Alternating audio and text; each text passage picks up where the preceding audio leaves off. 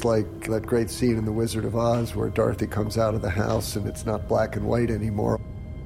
All of a sudden, the whole world is in color. Well, don't forget those visors. They do come in handy when that big fireball is staring at you. Will Smith presents One Strange Rock on the National Geographic Channel, which attempts to take a hip and modern look at the Earth and our environment around us. And joining me right now is Jerry Linenger, star and astronaut of One Strange Rock. Jerry! Hi, Jeff. Jerry Linenger. Jerry, I am so excited right now. I'm speaking to an actual astronaut. I'm just like, I'm beside myself. I'm nerding out here. Pretty good.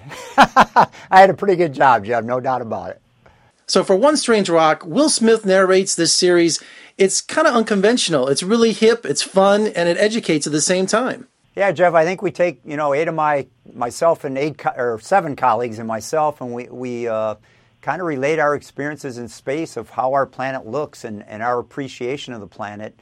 And, you know, when you're out in space, you're removed from the planet, you come back to Earth, you appreciate the incredible complexity of the Earth, the buffering effects of the Earth, the ecosystem on the Earth, the cultures on the Earth, diversity of mankind.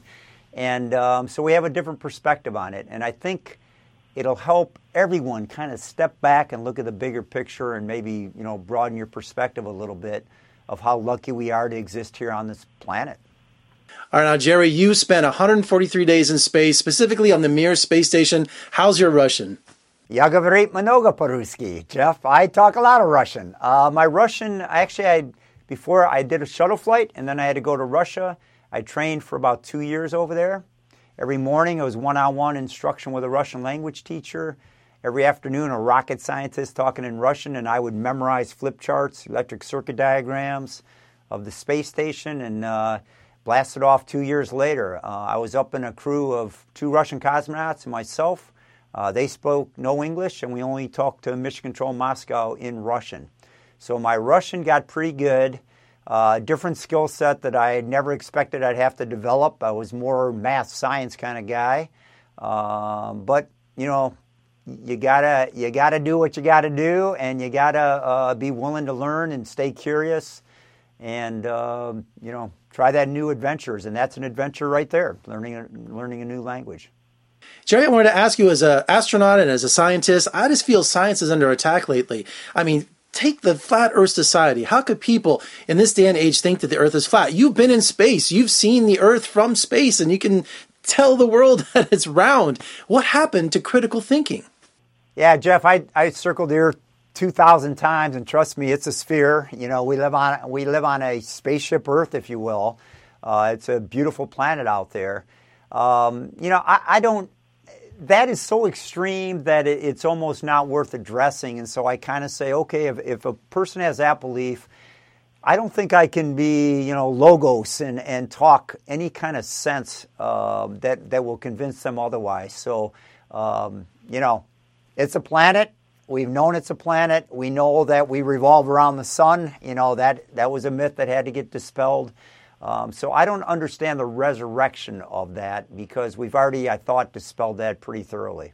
Now, Jerry, what is America's role with NASA in the future of space exploration? Elon Musk is doing his own thing over there with SpaceX and privatizing space travel and space exploration. Vladimir Putin has just announced that he wants to go to Mars, too. So there's another kind of a space race, you know, accelerating out there. But I was just trying to figure out, you know, where is America and NASA for the future? You know, I think people, we talk about privatization of space, but NASA's been doing that forever. You know, we had Boeing, Lockheed Martin, Rockwell, all the aerospace companies building, you know, our moon rovers and everything else. So we've had the private-public relationships going. NASA basically is still overseeing a lot of things. NASA is now trying to build a more advanced spacecraft, the Orion spacecraft, that allow us to get to the moon and to Mars and places beyond. And so it is really a partnership. And yes, it is a private company, but trust me, a lot of NASA money is funding a lot of things that SpaceX does. And so it's a true partnership going. I think we didn't do it very well, to be honest. It took us about 6 years to get to this point. We've not been able to get a U.S. astronaut into space off of U.S. soil in 6 years, and we still can't do that. We're getting closer.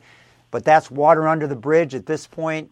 I think it's public-private partnership, and we are making advances, and I think the future looks pretty bright.